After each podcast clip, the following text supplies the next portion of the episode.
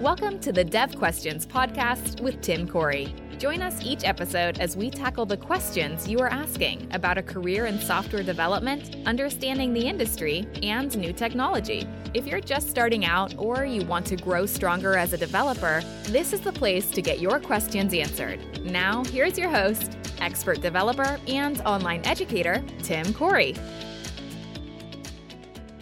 Are code comments important? Are they bad? What is self documenting code?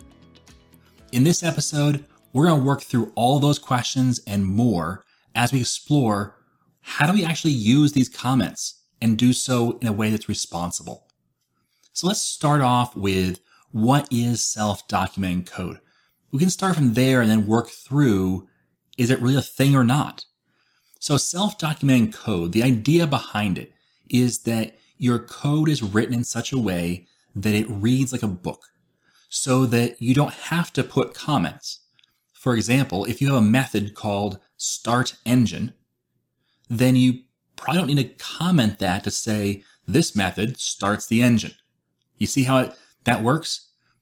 It's self-documenting. It tells you exactly what it's going to do. So if you have an, a tricky bit, you wrap that in a method and call that method by the name of whatever it is. So that's kind of self-documentation in a nutshell. There's a little bit more to it, but that's pretty much the, the core foundation of it. So we come to self-documenting code and the idea that we should not have code comments. There's a few reasons why that might be true. For example, if we say, you know what, no code comments, then we have to write self-documenting code. It's just a defense mechanism. We have to be able to understand our code. Therefore, we're going to do things like name our methods better. Because if you have the fallback of, oh, I'll just document that, or I'll just put that in comments, then it's much easier to write a method called method one. Because why not? You got a comment that says, this starts the engine of the vehicle. But that's not really a good thing, right? Also, it helps you make sure that you have followed SRP or single responsibility principle that first principle in the solid principles. Because if your method starts the engine of a car and it turns on the radio, well, then that method name doesn't explain it real well, does it? So therefore you're thinking, well, I have to document that because I know it says start the car, but what it really does is that's your problem. If you have to say, well, what it really does is your method is probably doing more than one thing. Therefore, you should think about SRP and get back to one thing per method. It's now you have a method called start car and another method called turn on radio. Now it's clear and the fact that you don't have code comments encourage you to go down that path. So this makes reading your code easier. It makes your code hopefully less complex as well. If you are used to methods that have 50, 100, 200 lines of code in one method, you probably look at that and say, you know, I have to have comments. It's important because otherwise I wouldn't understand what this method does. In that case, it sounds like your method is too complex. So the drive towards self-documenting code or code that has no code comments will drive you to shrink down that method and break it apart into smaller methods. Then maybe your, your overall method is uh, start car, but in there you have fire spark plug and you have um, inject fuel. I'm not a car guy, so you can figure it out from there, I guess. But those are the sub methods under start car. So even though that start car method might have been huge, it really now is just a, what I call a quarterback method, the method that calls the play, that says, okay, here's what's going to happen.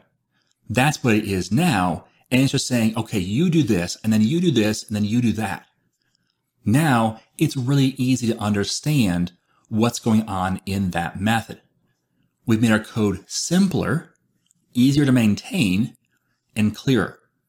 So those are some of the reasons why code comments might not be necessary or might even be counterproductive. But let's talk through the other side of it. What are some reasons why you might want to have comments in your code? Well, when you write start engine for your method name, that's very, very clear and it's understandable what is happening. But it doesn't tell you why is it happening? Why do you start the engine there? Why are you doing this? And that's where code comments can provide a bigger picture, a, a more of a picture inside the mind of the developer who wrote this code. So code comments provide a larger context and a better overall view of the code of what's going on. Code comments also make sure you don't have any assumptions. So if you say, okay, this is what this is doing. Let's say start car. A code comment can tell you, yes, but it's not actually turning on the radio or, you know, whatever the assumption might be normally. It's not putting it in drive. How about that? So it's not putting the car in drive. It's just starting the engine. That's what a code comment can do for you is it clarifies what's going on. So there's a few reasons why code comments might be helpful. Also, they can put your, your ideas into clearer wording, especially if you're going to use this for documentation. One of the things that I like about the, um, the XML comments above methods, where right above a method, you hit the triple slash and it creates this XML section that you can fill out with a title and a description and explain each parameter. Well, when you do that, that allows you to not only show the, the developer who is using your code right now, it also allows you to show future developers when they're using your library because it explains in more detail. If you looked at, at Microsoft's methods, you'll often see not just the name of the method, but if you have IntelliSense, it will also show you below that a little paragraph or a couple sentences about what that does. Those are code comments. So there can be a larger explanation around that method. So there are some benefits to code comments as well. So where do I land on the no comments versus comment everything spectrum? And like almost every software development uh, issue or or problem or discussion in the industry, I land more in the middle. And that's, I think, the best place for almost every uh, holy war in programming. If you land somewhere in the middle, you can take the best of both and not just go extreme. So in this case, I think that self documenting code is a great standard to try to live up to. I think it's a, a great place to start. You should have method names that, that are clear you should make sure that your methods do one thing, not multiple. You should make sure that those long blocks of code, you reevaluate those to see how you can make those clearer and maybe break them apart into reusable pieces. So those are all great things.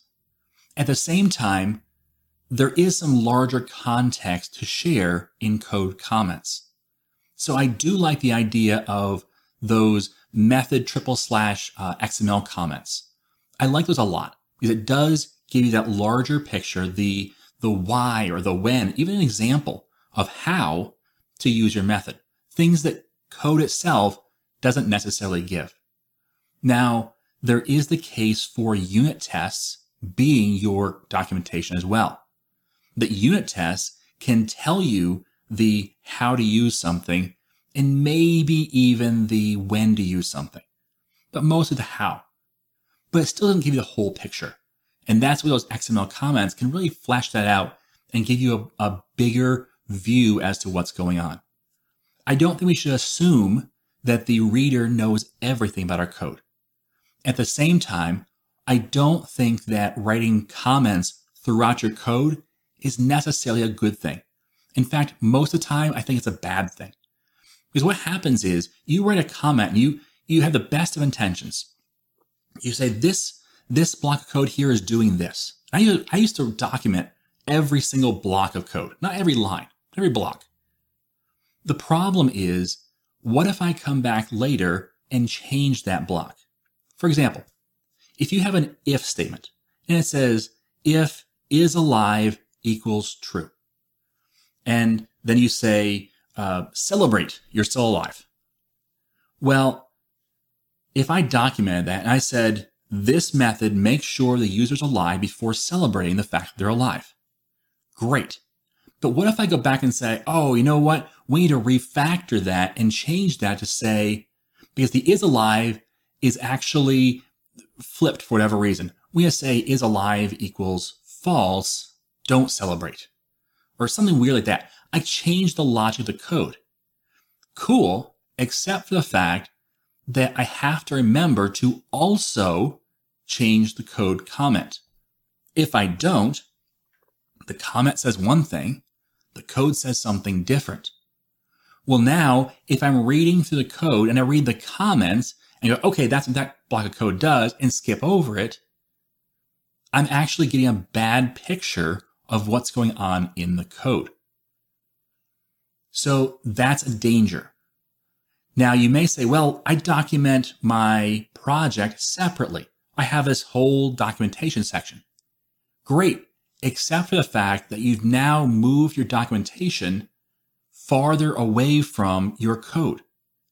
And so it's harder to keep those two in sync because you're doing it manually.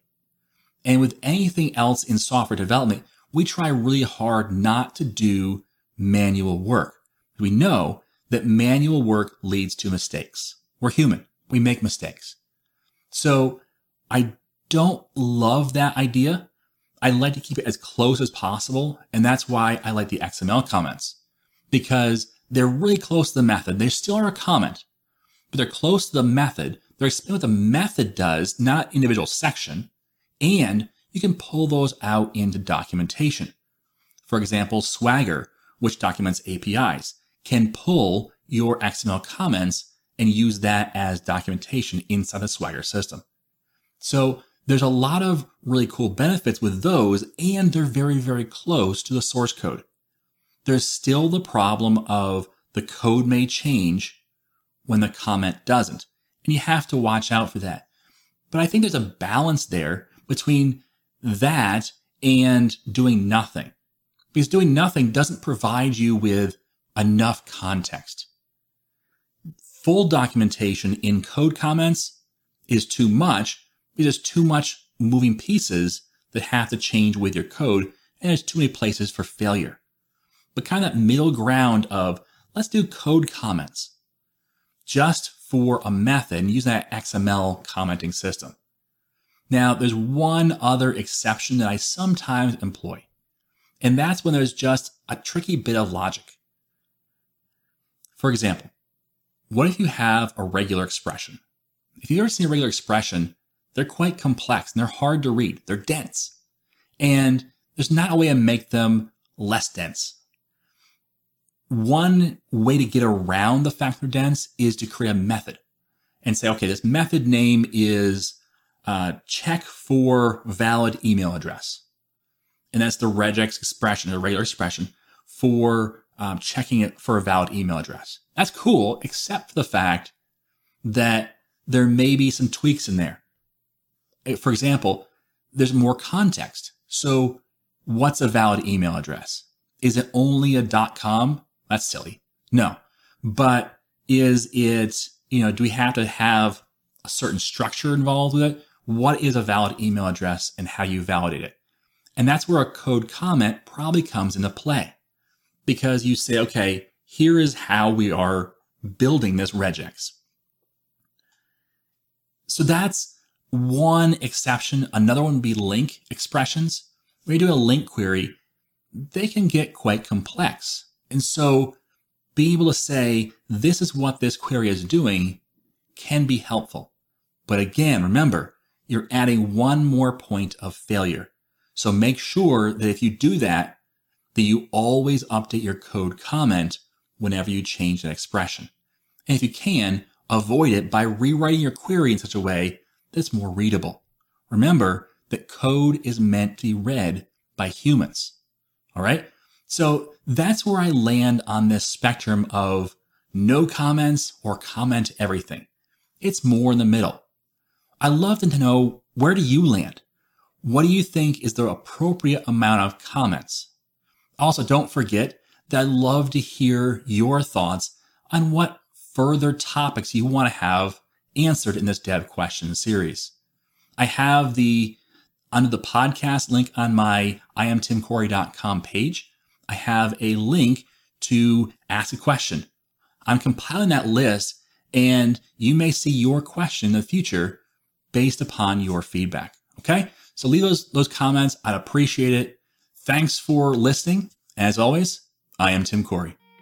Thank you for joining us for this episode of Dev Questions. Tim is committed to making it easier for you to become a developer. If you would like to help make more content like this possible, please like, subscribe, rate, and share Dev Questions. You can also send your questions to questions at iamtimcorey.com. Until next time, remember, you are too smart and your time too valuable to waste it making all the mistakes Tim did. When you're ready to learn to think and code like a professional developer, head over to iamtimcorey.com and enroll in a course.